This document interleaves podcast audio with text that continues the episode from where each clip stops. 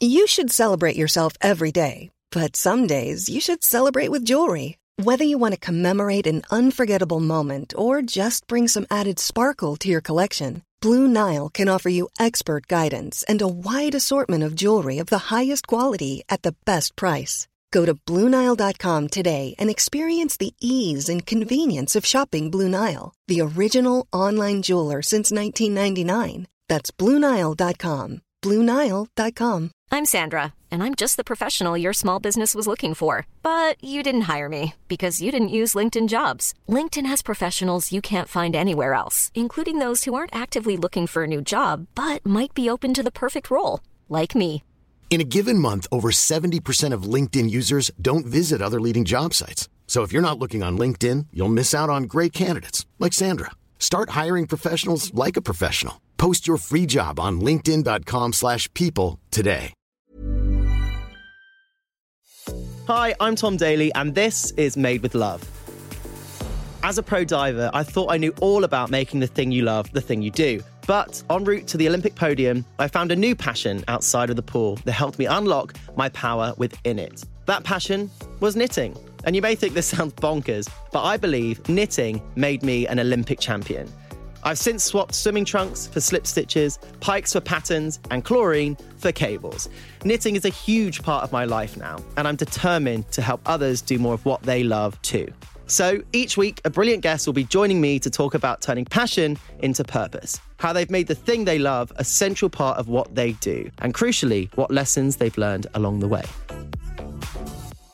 Hi, it's Tom Daley here. Welcome back to Made with Love.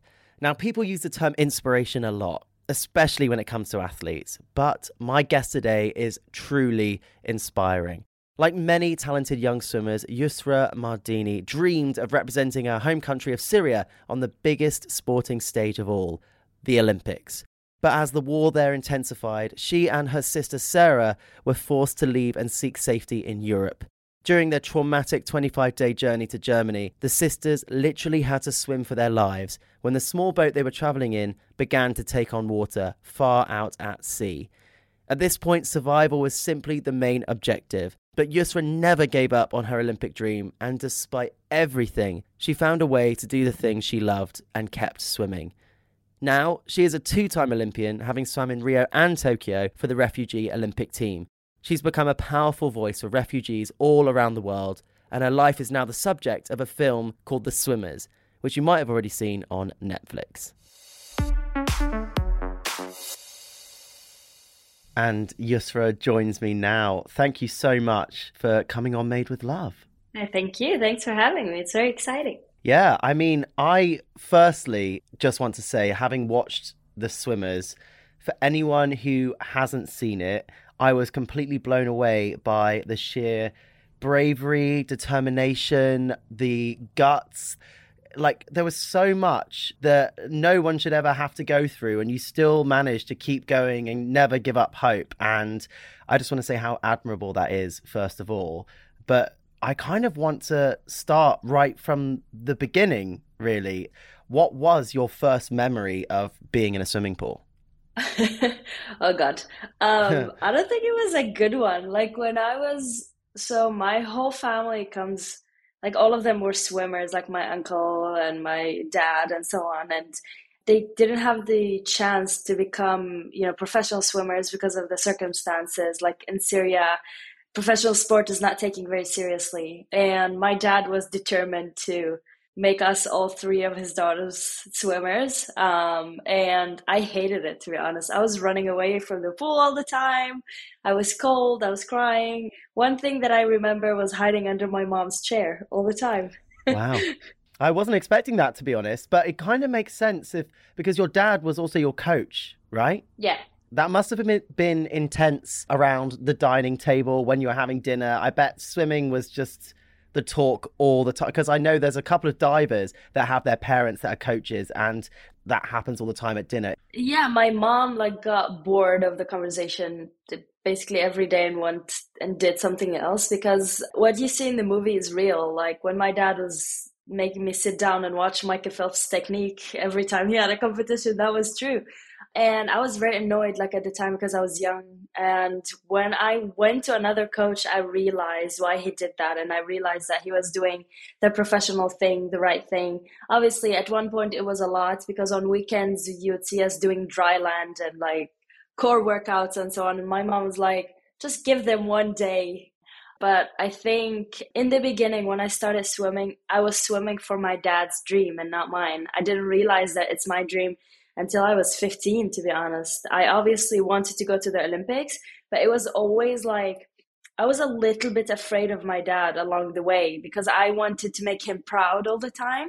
And I was just struggling between, oh, is this my dream or his? And then when I was 15, I left swimming for a whole year because of war and because he left the country. He left the country and he went to Jordan to coach and I left the swimming because I was supposed to go to the Youth Olympic Games and the coaches decided that someone else was going and I wanted a competition between me and her because I knew I was faster and they told me that's not going to happen.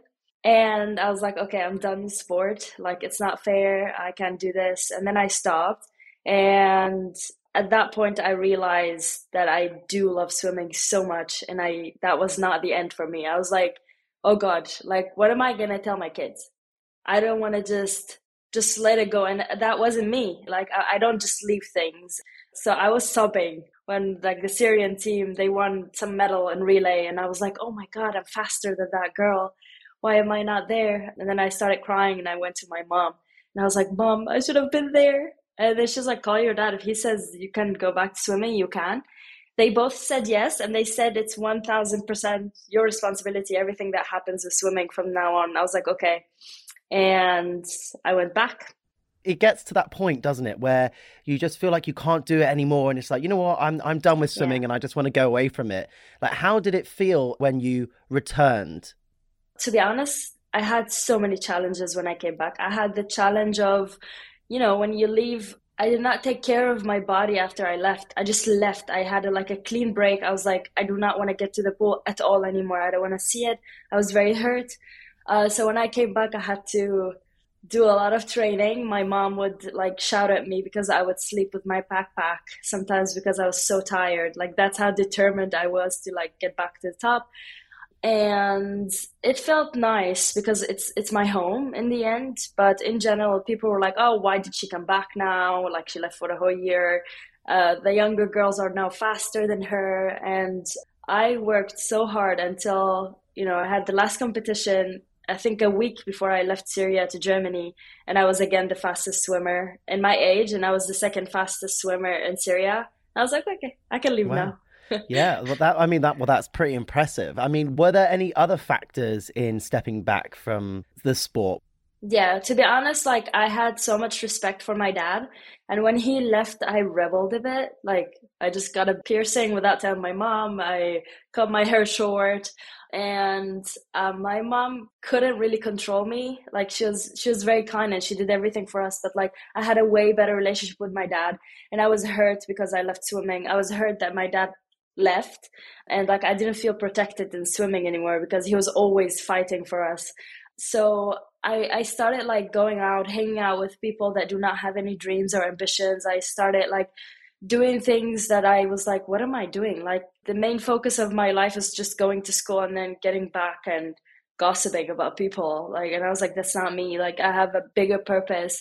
And i realized that my my role in the world can be way bigger than just like going out every Thursday because yeah. our Friday is Thursday in, in, okay. in Syria. So. Was there like a, a moment that you saw an Olympic Games, for example, that made you think, you know what, I want to go to the Olympics? Other than the times that your dad said that you need to go to the Olympics because I want all of my yeah. daughters to go to the Olympics.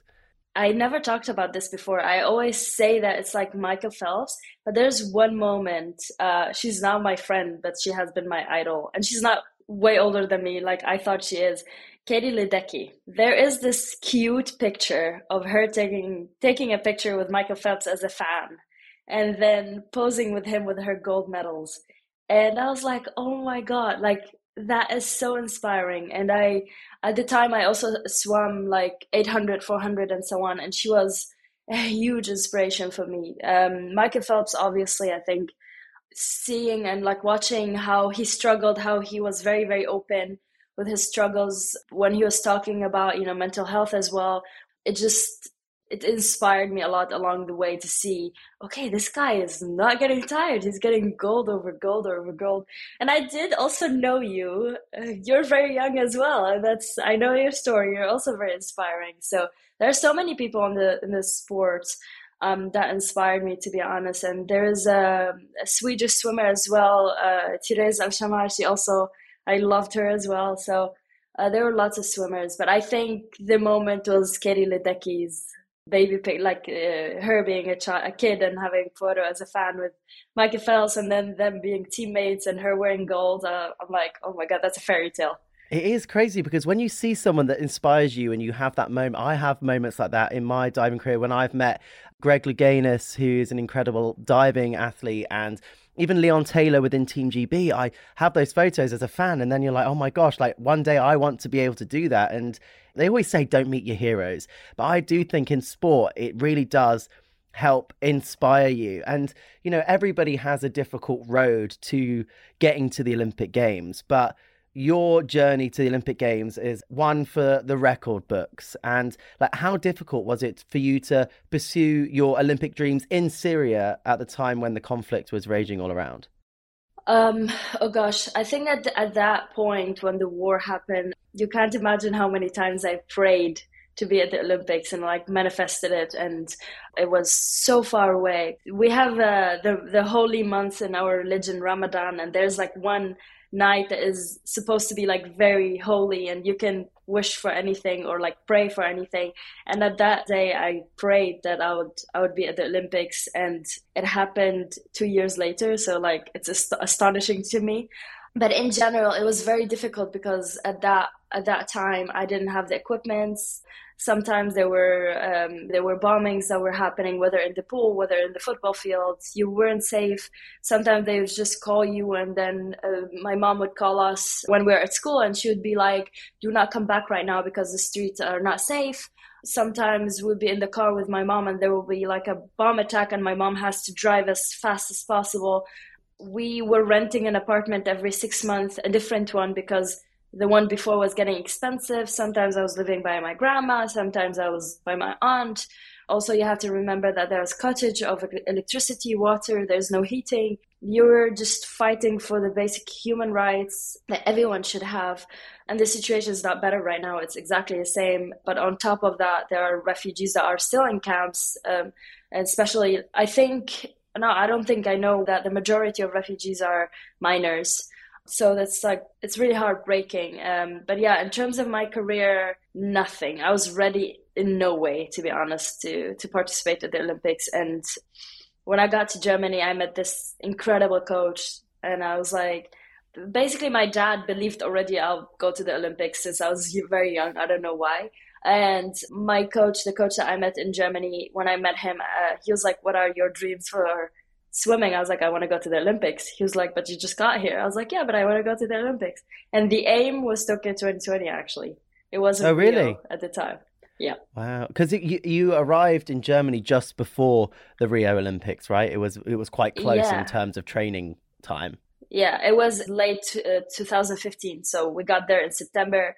Uh, we were 25 days on the way. The whole time we were on the way, um, you saw from the movie a little bit that we slept on the floor like in the gardens or or the parks um, because you can't show your passport when you're crossing. So i was really not ready. And at the time i started training three times a day just to feel like to be mentally ready even if i'm not physically ready.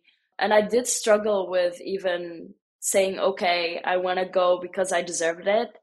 They also have that in the movie where lots of people asked was that like real and it is real i did struggle with like being called a refugee. I did struggle with saying oh did i earn my spot at the olympics or not? Like i don't want to talk about my story. I don't want to be in the at the olympics because of my story because it it has been a dream of mine since i was 9 so i don't want to, to ever look back and be like did i deserve it or not? So it was yeah struggle a bit. I think being an Olympian has so many different layers to it of how much you have to work to get there, how few people ever get there, and just having watched your journey to even be able to, first of all, survive the journey to Germany and then be able to work hard to get to the Olympics. You are exactly what Olympic spirit is that hard work, that determination, that never giving up, never quitting. It's so important that people see like how hard it is to to work to train but then when you add all of the layers that you had to deal with to get there it's i mean it's incredible. And you were talking about training three times a day just to be able to escape. Is is that something that you use swimming for and especially used to being able to just go in and get away from everything?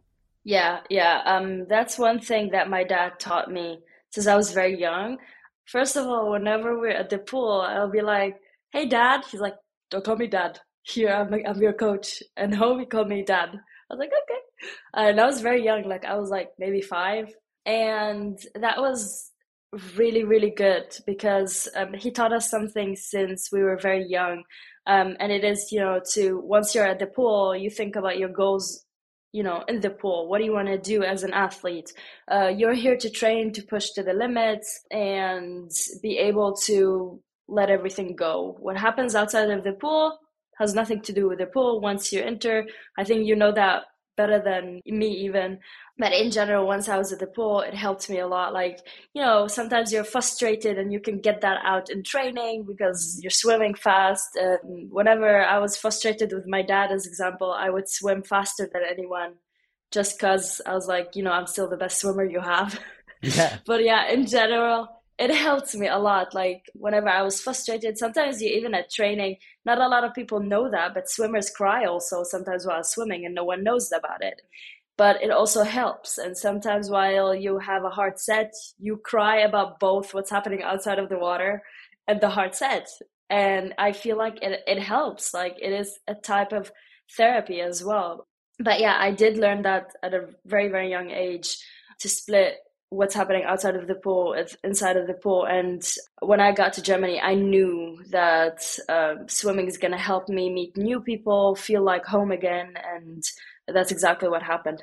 And before you made that decision to go to germany it must have been an incredibly hard decision to make to leave members of your family. I mean there was that incredibly heartbreaking scene uh, with your youngest sister and you know like, what was it that finally pushed you to think we need to go now? It was my older sister. She's been a bit wilder than me since we were young.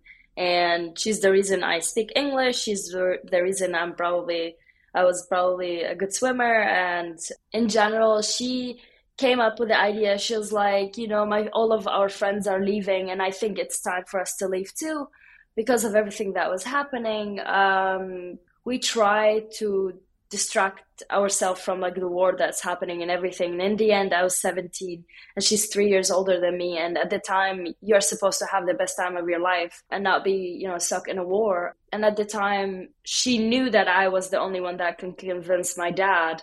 So I talked to him and I told him, hey, I think it's time for us to leave. Everyone's leaving. They're getting safely to Germany. It's obviously it's a risk but I'd rather take the risk one time than every day in my life. Like, and it's the same for my mom, my dad, and so on. It wasn't easy. We asked him so many times, uh, him and my mom, and they said no. And one time we asked him, and I think he gave up. And he was like, "Yeah, find someone I can trust, and you can go with them." And then at the time my sister saw my cousin again uh, she was working at a at a store and then he came by and he said yeah we're going to germany. So it was the opposite of the movie. Uh, he came and then we saw him we told him we're going and then they came with us like two cousins of my dad came with us and that's that's how it happened. But it took a long time yeah and it was so many events that led to that uh, to that point as I mentioned, the cottage of electricity, water, you don't have enough money to have food on the table. Um, you don't have a normal life. Every time you leave the door, uh, your your house door, you don't know if you're coming coming back. My mom would like cry almost every day because she doesn't know if we will be safe or not. But life still had to go on. Like you still had to leave the house and go do your work or go do your training, go to school so people were trying to normalize it as much as possible, but it was just difficult and unbearable. Like it was like you're living every day, but you're just living. You're not living for anything. You're just trying to survive day by mm. day. That's it. And like you said, it took nearly four weeks to get to Germany. And when you and Sara were leaving, did you have any kind of plan of how you're going to actually get to Germany? When you're when you're in Syria, you know already you're going by boat. It's impossible really? to go by land. Yes, it's very very rare to go by land, and 99% of refugees know already they're going by sea. And I think in the movie they showed it because people do struggle a lot between both ways because some people have phobia from water some people are scared to be on a boat and uh, we all saw what's happening in, in the sea for, for so many people. Some of them make it some of them don't. That's that's why this scene is in the movie because they want to show uh, that people do not want to go by sea. And if they had a an easier way where, where they can just walk through the border, they would do it as well. But yeah, no, the borders walking, it was very hard. Someone with us did it and he was pushed back. So it was kind of, we were talking about it. It's not like we weren't, we were talking about it but we knew already me and my sister that we're going to go by sea because we didn't think there's a chance. But my parents in general they trusted us with the whole process and they couldn't really do much. Everything changes step by step. Like you have to make decisions so quickly and so spontaneously. You have to trust a smuggler in the same minute. You have to say okay i'm going with you. Here's here's my money and for you to risk your life literally to get on a boat that might sink. So that's exactly what we did to be honest. You see okay where's the majority of people going? You just go with them. It's not about being smarter than anyone. It's not about a plan. It's just about you thinking okay a lot of people are going from here. Is it smart to go or not? Uh, so yeah you just look and then and then take the next step very spontaneously. And i think we were very very lucky and we say we were very very lucky because we had a group with us that we met in turkey on the shore before going on the boat. And one family had a baby. And this baby she was months like i think three months old. And one thing that broke my heart is that she had a she had a necklace. And in the necklace they had a paper with all the numbers of people they knew in case they did not make it and she does. Yeah. And we said that she was our guardian angel and that whenever we went she was with us. So they crossed they're fine they're in germany. But when we crossed whenever they went we went with them and we we really believed that the baby was our guardian angel to be honest. Like i remember in that scene in particular when you are on that boat and seeing how a baby an infant so young is having to go through the same situation as as everyone on that boat. Everyone wants a better life for themselves, and at a certain point, it started to take on water. And I, th- I believe it was your sister Sara that went in and then you followed suit and also got in the water and had to swim alongside the boat. Yeah. After like 15 minutes the the motor st- started to not work and then work again. And um, then the first person actually that jumped to the water was a friend of my dad. He was with us as well. So he jumped for like two minutes. And then when he went back he kind of managed everyone. He said like okay four people need to go to the water. My sister was the first one to jump. She jumped from one side. I jumped from the other side and she was shouting at me just like in the movie. Uh, she was scared because i have a history of passing out if I have so much pressure. And she was scared that this will happen to me in the water because I wear glasses and I, as a swimmer, I did have a lot of problems with my ears as well at a younger age. So whenever I had so much pressure, or I was like, I felt like I did something bad, or I talked to my parents about it, and then my dad was mad, I would just lose my conscious. So she was scared that would happen to me. And then two other people jumped from the back, and it wasn't like in the movie. There was no rope around our stomachs and we tried to there's a rope around the dinghy and we tried we put one one hand here and we tried to swim with the other uh, because obviously also we had our clothes on. We didn't have our swimming stuff. Um, we tried to stabilize the boat down because it was windy. At the time when we started it was 7.30 in the evening. So that time the the water changes the weather changes. It starts being windy. So it was very difficult. The boat was ripped before we used it. Uh, that's also you can see in the movie. So that was the big problem. It was it wasn't um, full of air. And the water started in so we had to throw everything we, we had with us and some of the people tried to take the water out with the shoes and it took us three hours and a half until like we got to shore. The last 15 minutes i got back on the boat. My sister stayed in the water the whole time um, but yeah it was supposed to be 45 minutes. Like the distance was wasn't so crazy. Like as a swimmer you can do it but it was heartbreaking to us knowing the majority on the in the boat did not know how to swim because the distance was 5 or 10k like it wasn't that crazy of a distance Wow. I mean, you must have been terrified about passing out in that situation. And yeah. like what was going through your head when you were having to battle the waves and battle the wind and worry about keeping everyone safe on the boat at the same time? Honestly, I can't even remember to be honest. I remember one of the things that like is engraved in my memory is me seeing like just looking at the island and seeing the mini lights but never reaching there. That was one of like it, it, it did break my heart and I was just I was just thinking probably like what a shame. Like what did we do to be here? That's one of the things that I always ask myself. But we just had survival instincts. We are just trying to survive literally the whole time and I was very young. I was like 17 at the time. So we were really just thinking about surviving. We were all praying as well. Like at the same time, we were praying. So yeah, that's most of the mostly what it was. How did you even manage to stay so hopeful? Like, was there anything from your history in sport that was like, you know, I have to keep going against all odds? I think honestly, that's the only thing you can do when you're fighting for your life. Uh, I think being an athlete, of course, helped me and my sister my dad being so strict also helped us. My mom uh, being so kind and, and, and gentle also helped us. I think it's the life experience that we had. And honestly, I always think about it and I, I say, I would do it again. And knowing if I if I know that there are people on the boat that needed my help, I would do it. I honestly was scared as well because they knew that I was a swimmer. And I did my lifeguard license, me and my sister, so we know what type of panic people have when they're drowning. So I was also scared of dying. I was also scared of someone pulling me down with them or trying to survive and taking me down. So lots of things were going on. Um, I don't think I was 100% brave. I we were trying to be, but um, I think we were scared of, of many, many things. And I think sport helped because of the experience with the water, because of knowing exactly what's going to happen, and because um, we don't give up easily, me and my sister.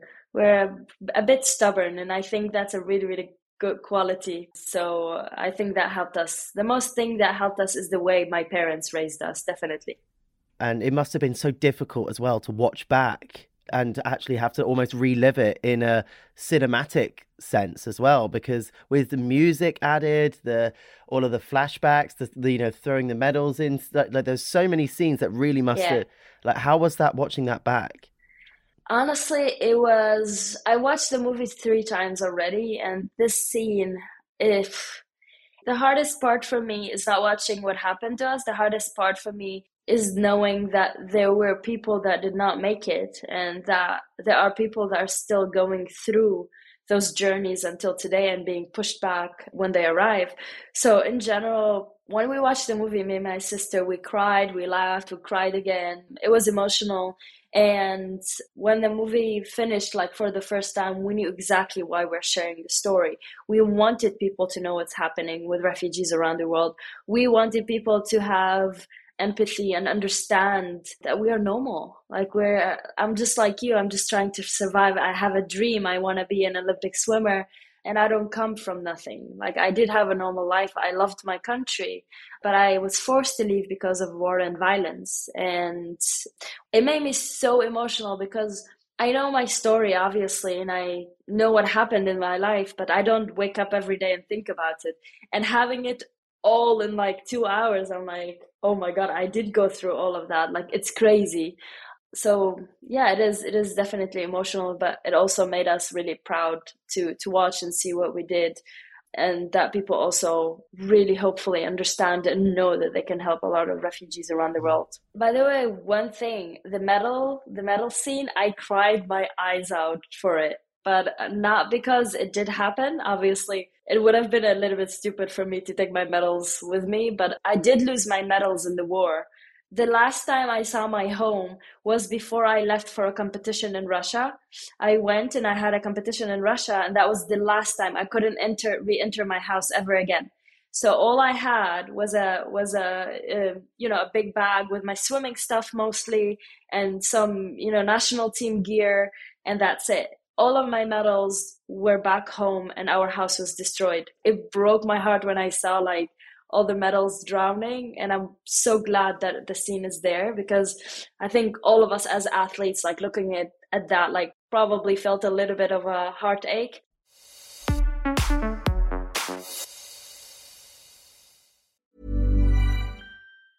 Hey, I'm Ryan Reynolds. Recently, I asked Mint Mobile's legal team if big wireless companies are allowed to raise prices due to inflation. They said yes. And then when I asked if raising prices technically violates those onerous two year contracts, they said, What the f are you talking about, you insane Hollywood ass? So to recap, we're cutting the price of Mint Unlimited from $30 a month to just $15 a month. Give it a try at mintmobile.com slash switch. $45 up front for three months plus taxes and fees. Promo for new customers for limited time. Unlimited more than 40 gigabytes per month. Slows. Full terms at mintmobile.com. Hold up. What was that? Boring. No flavor. That was as bad as those leftovers you ate all week. Keke Palmer here, and it's time to say hello to something fresh and guilt-free. Hello Fresh. Jazz up dinner with pecan-crusted chicken or garlic butter shrimp scampi. Now that's music to my mouth. Hello Fresh. Let's get this dinner party started. Discover all the delicious possibilities at hellofresh.com.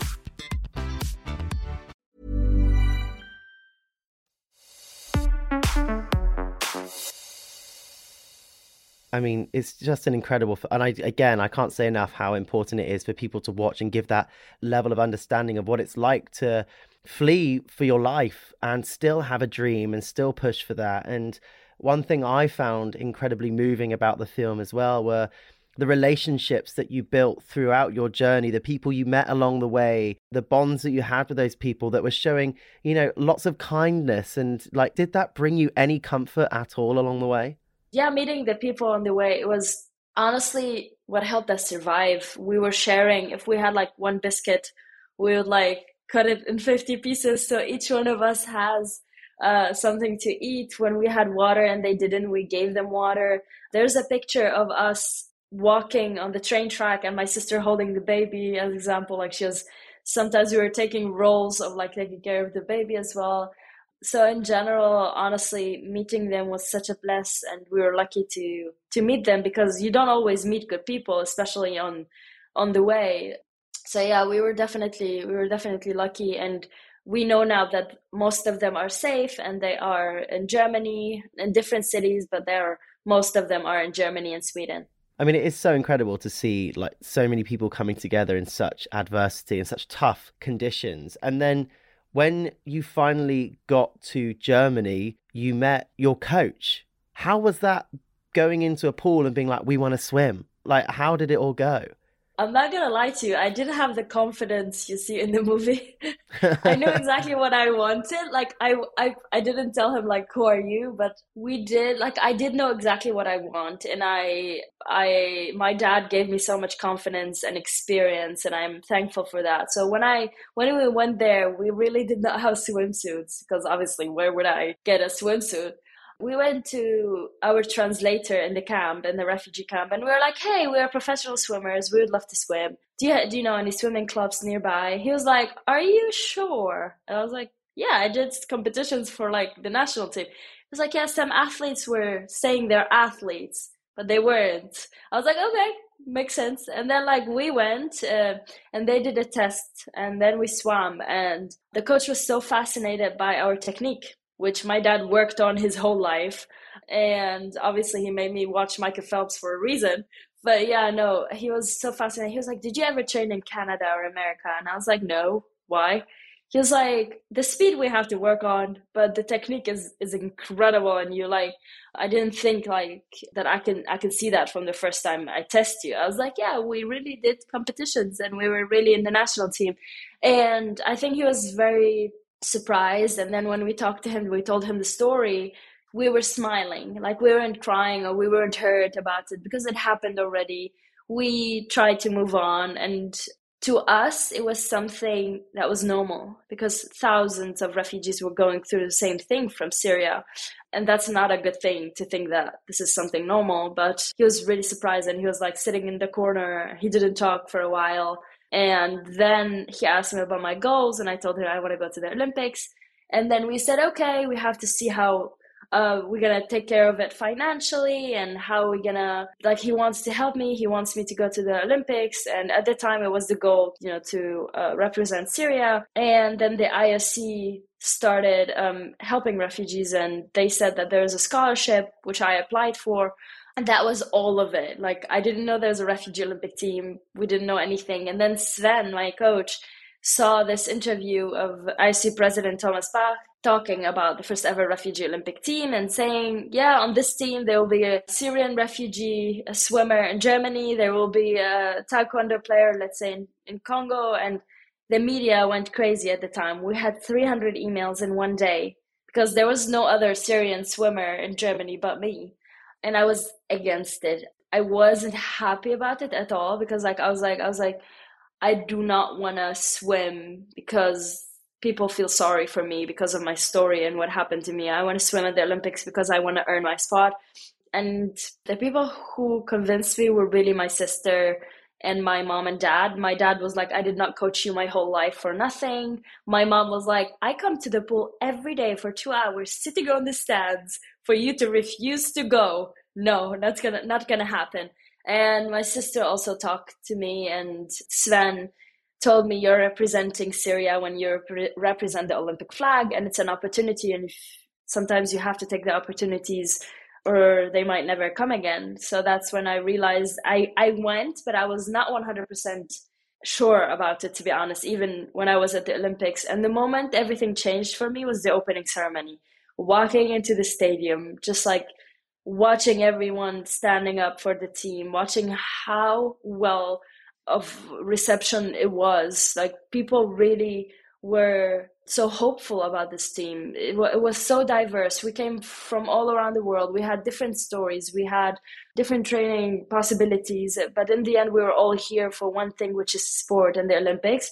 And that's what the Olympics is about. That's what the Olympic spirit is.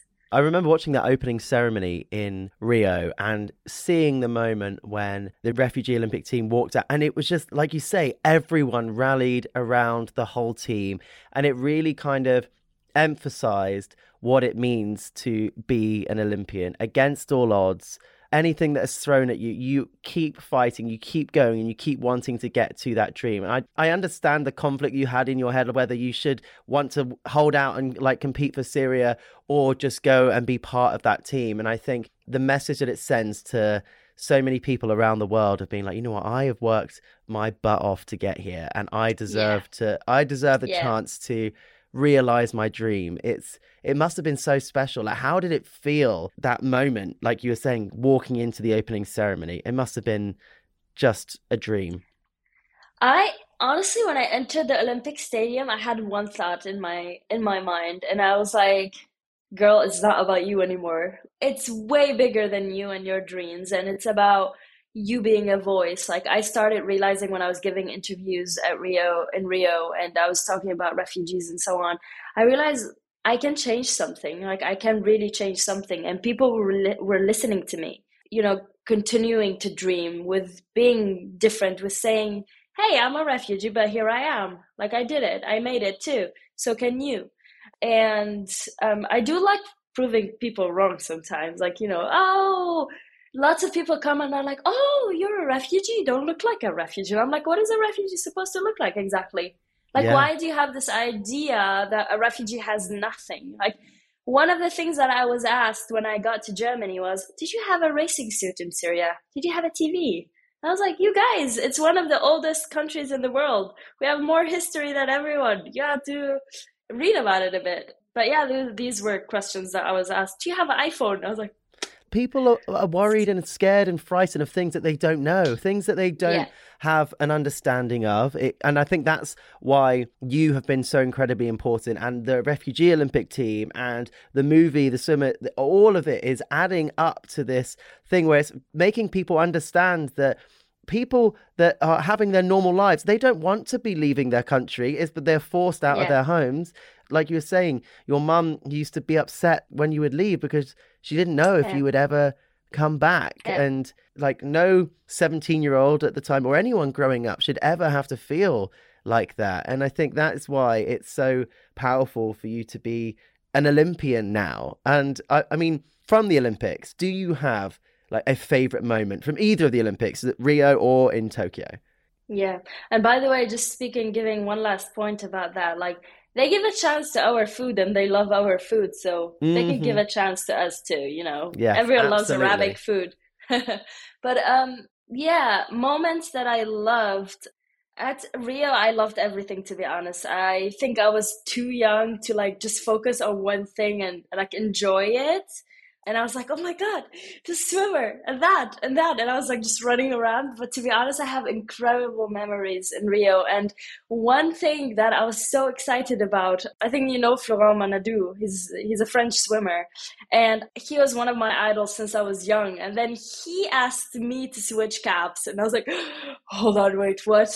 It was so exciting, and he did support me from day one, like since 2016 until now. We're friends and i love that. Like it's that's what sport is about you know just showing showing love and support. Uh, that was one moment. Um, other moments were you know just being able to speak to people and uh, being able to see the other refugees in my team just getting the chance they deserve speaking about their life experiences.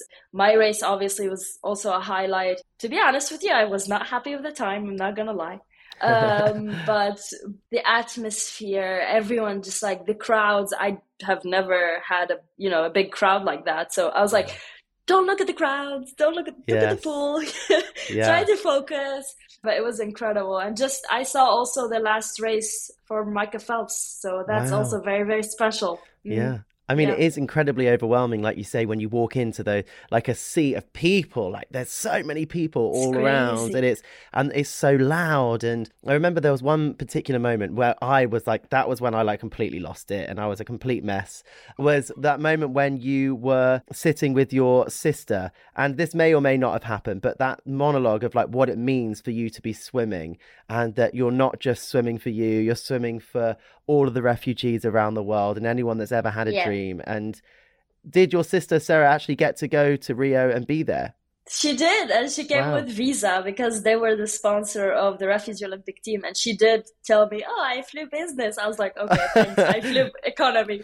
I know they put the athletes in the toilets if they can. I swear. I oh my god, yes, they do. Um, it was a really long flight to Rio, also Tokyo, yeah. the same. But yeah, she did come and she came on business and she was very excited. And I was very ha- happy to have her because it was last minute. Yeah, she was uh, going to Greece and then um, they brought her to me as a surprise. It was so amazing. We couldn't bring my parents because they didn't have any documents yet, but my sister was there. And also, there was like a really special second moment for me at the Olympics in Tokyo where I carried the flag. I was nagging and telling everyone that would be like the biggest dream for me and in tokyo that happened as well. So it's all about manifesting you know and that was really a big moment for me as well to just represent the refugee olympic team and being 1000% proud of it and proud of who i am. I grew so much in the between the olympics from rio to tokyo and you can even see on my like face expressions and so on. You can't see a lot because of the mask unfortunately but um, i was very very proud to represent this team. And at that time i also qualified for syria by the way for tokyo but i chose the refugee olympic team. And i chose the refugee olympic team because i wanted to represent millions around the world including syria.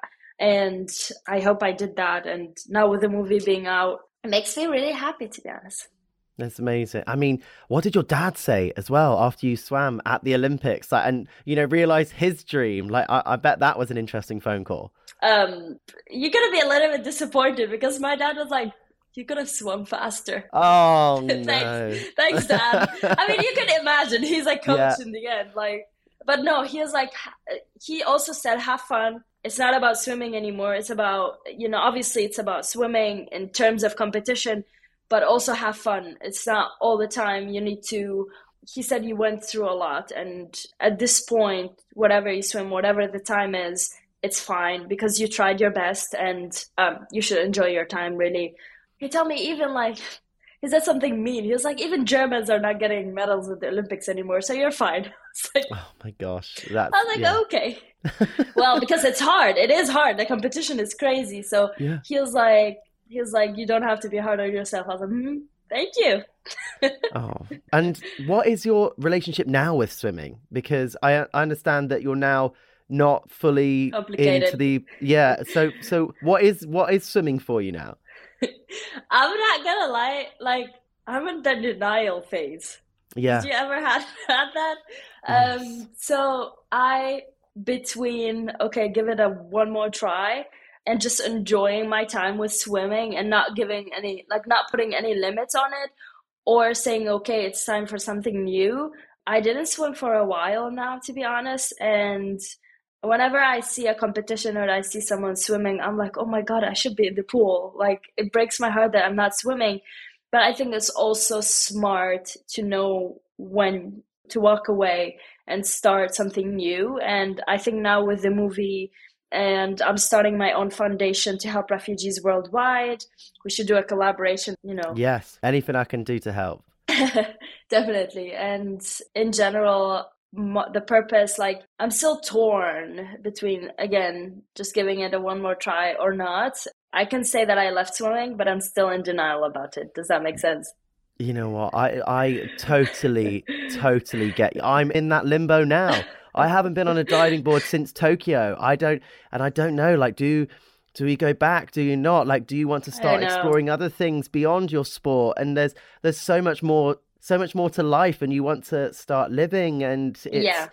so it is like an incredibly difficult balance, Dif- isn't it? It's like It's home. It- yeah, and you know, you see these competitions, you're like, oh, I just want to go give it a go. Like, I, I want to be able to go back and get in the pool. And, you know, like, for example, today, this afternoon, I took my son to the diving pool to have a little play around and I went just for fun. Is that something that you ever do? Do you ever just go into the pool and have Yeah. like a. You do? Yeah. So you're still swimming, kind of. Yeah, so I am at I'm at the University of Southern California. I don't know if you saw the pool. If you're ever in LA, let me know because the pool is incredible. I've been and to that it's pool. an outdoor. It's amazing. Yeah. And um, whenever I'm there, I'm like, oh, I want to swim. There's sun. There's the pool, the blue water, and but I'm doing gym. I'm going running, which is odd for a swimmer, I guess. but I love running. It's just I think I'm exploring other areas as well. it's a bit silly, but I'm thinking about doing athletics, something with oh, running, because I Oh, okay. liked when I was young. They wanted me to change to athletics, and I said no. So ah. maybe who knows? Have we, no we have to watch this space because, like, and I know outside of sports, you're also a UN Goodwill ambassador, right? And you were like what Yes, the yeah. youngest at the time. Yeah, I was the youngest appointed. Yeah. Wow, that's incredible. Like, what are what are the kind of things that you're doing on a day to day basis with all of that stuff? And what advice would you give to any athlete in particular, I guess, but anyone that feels like they have a dream and that they feel like there's so many obstacles in the way that it's impossible for them? But I mean, you're living proof that you should never give up on your dreams. Thank you. So yeah, with UNHCR, I visit camps. As example, like we visited one of the largest camps in in Jordan, and I talk to refugees. I listen to them and their stories, and I try to understand what they need and how can we help.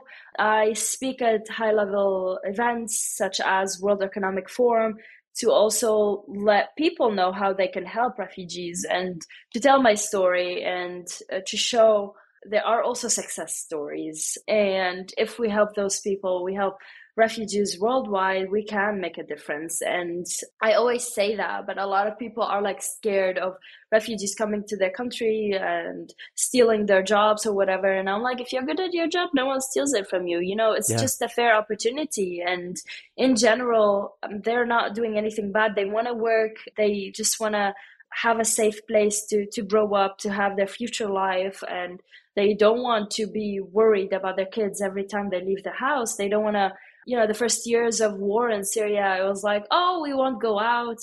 We'll stay home and close the door. And then the bombs starting you know falling on buildings. So we are like even if you're in your bedroom you might have lost your life too. So that's what we told my mom. We were like whether we're here or outside you know it can happen. So you have to be okay with us going out. And yeah in general my advice to be honest is be stubborn be uh, passionate. If you're passionate about something if you love something you know from the bottom of your heart keep doing it. A lot of people will you know question your intentions. A lot of people will question your abilities but you're the only one who can say if you can do it or not. And a lot of times our human nature tells us that we can't do it but we can. And you always have to think about the positive things in a bad situation or any situation. And that's that's the thing that you know moved me forward in life the most. Whenever i had any situation in life i tried to get one positive thing out of it. To be like oh here we are. I am in a camp i'm in a camp right now.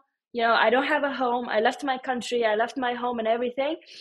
But i have amazing people here with me and i'm getting to know new people and they're sharing their food with me. So i win you know own who you are work hard for your dreams and you know do not listen to people even if they're close your close family.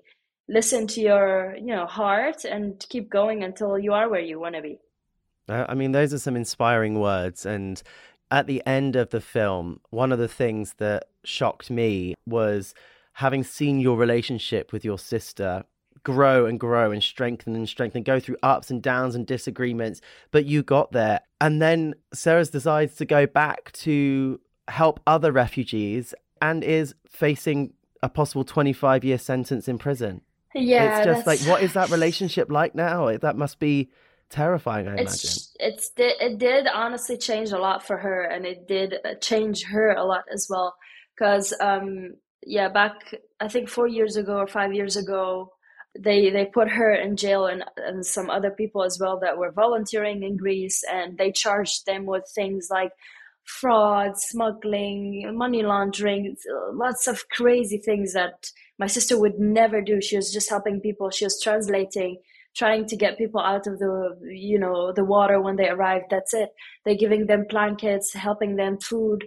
And after after three months, we bailed her out, and until today, there's no trial but yes, she can face her and the other people up to 25 years in jail. There's a petition that everyone can sign. Uh, there's an Instagram account called Free Humanitarians, and they deal with a lot of cases, not just my sister, but a lot of uh, humanitarian cases and wrongfully jailed people. Um, so honestly we did like our relationship me and my sister drifted a bit because i was focusing a lot on the olympics and swimming and i never had time and i wasn't really fair to my family. I wasn't seeing them a lot. And i think when covid hit i distanced myself more because i was afraid if i get covid i won't go to the olympics. So i think you yeah you probably also experienced that. Like all of us were isolated from training back home home training mask all the time. And I probably did not show enough love at the time, and our relationship drifted. But when we saw the movie together, our relationship got stronger, to be honest. And I realized that she's been there for me my whole life, and the same for her. And she is my rock, whether I like it or not. Yeah, we do have a lot of disagreements, but uh, we know that it's a healthy thing. And when you were saying about the petition, like we'll put all of those links below yeah. in the description and everything so Thank people you. can go and check it out because it's incredibly important. But before we get on to the Made with Love letter that I've asked you to write, I guess, is there any advice that you would give to anyone that wants to help refugees? I think we as people have the power to change the government's minds because there's a lot of pushback from that side. I think if we stand together, we can change something. We can uh, let the government know that we want to welcome refugees in our countries. There is enough space for refugees here. And if you think about it, and if you look back to history, refugees were here since ages and they were they're not coming only from Syria or Africa they came from Europe too at a time. And the biggest example is what's happening with Ukraine right now. So I always say a refugee is a refugee no matter where they come from. We have to welcome them because those people need our help. And I'm not saying open the door for them and let them in your home, but there are so many things. As example, in Germany, there are organizations where German people can go out with a refugee and they teach them the, the language, they speak with them, and they can help them with the paperwork, as example. And it's as simple as that. Sometimes it's just as simple as you know going out once with a refugee and helping them with their paperwork or the language or going out and getting a meal um, just make them feel welcome. There are also a lot of incredible organizations such as choose love there's i work with unhcr there's um, give best uk as example um, there are a few really really good organizations there there are there is one organization that i really love it's called epimonia and they recycle the life jackets into bracelets they recycle life jackets into phone covers into they put them on the hoodies and I think that's also a reminder that refugees still exist. Um, I obviously think that people can donate and educate themselves better, knowing that now is a really, really, um, you know, rough winter, and there are refugees and kids, especially, that are intense. And they need our help and our donations for sure. It's also that thing of you never know when it could be you like that moment you're saying about Ukraine exactly. and in Syria, like in Afghanistan, like there's so many places where you just never know when it's going to be you, and show that kindness is incredibly important. And I just want to say thank you so much for joining me. And before we go, I ask people on the podcast to write a letter to someone, a place, or a thing that has made you with love. And I would love to hear yours. If you could first of all tell us who it is addressed to and fire away with your letter.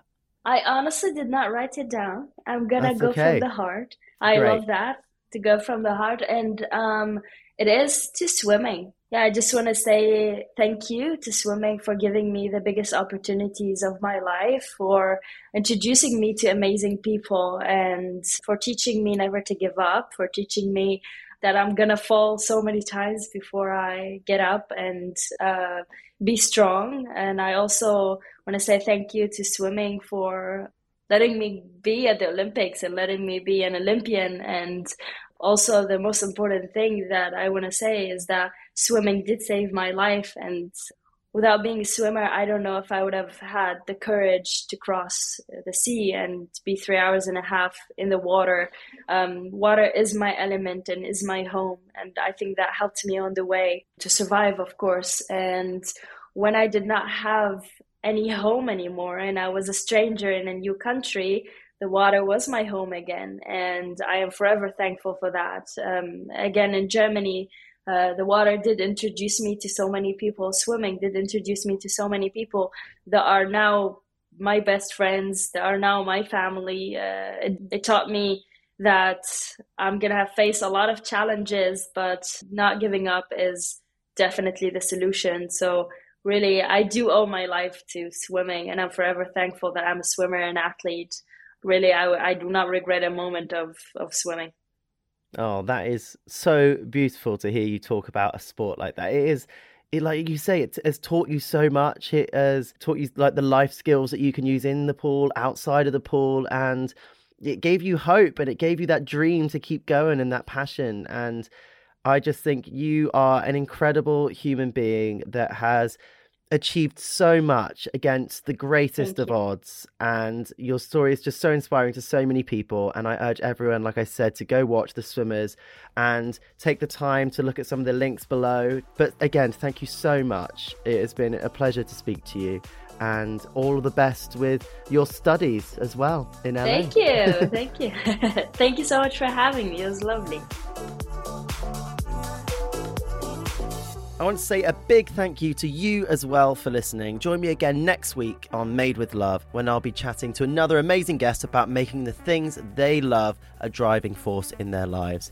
Made with Love was hosted by me, Tom Daley, and produced by Emma Roberts for Spiritland Productions. Our engineer today was Gareth Isles, and our assistant producer is Nadine Peters. I really hope you can join me next week, but in the meantime, don't forget to tap into the things that you love and whatever it is that brings you joy. I'll catch you next time.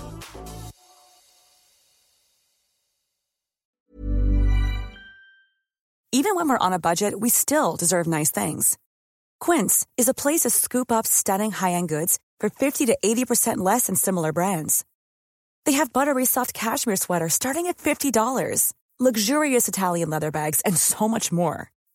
Plus, Quince only works with factories that use safe, ethical, and responsible manufacturing. Get the high-end goods you'll love without the high price tag with Quince. Go to quince.com slash style for free shipping and 365-day returns. Hold up. What was that? Boring. No flavor. That was as bad as those leftovers you ate all week. Keke Palmer here, and it's time to say hello to something fresh and guilt-free. Hello Fresh. Jazz up dinner with pecan-crusted chicken or garlic butter shrimp scampi. Now that's music to my mouth. Hello Fresh. Let's get this dinner party started. Discover all the delicious possibilities at hellofresh.com.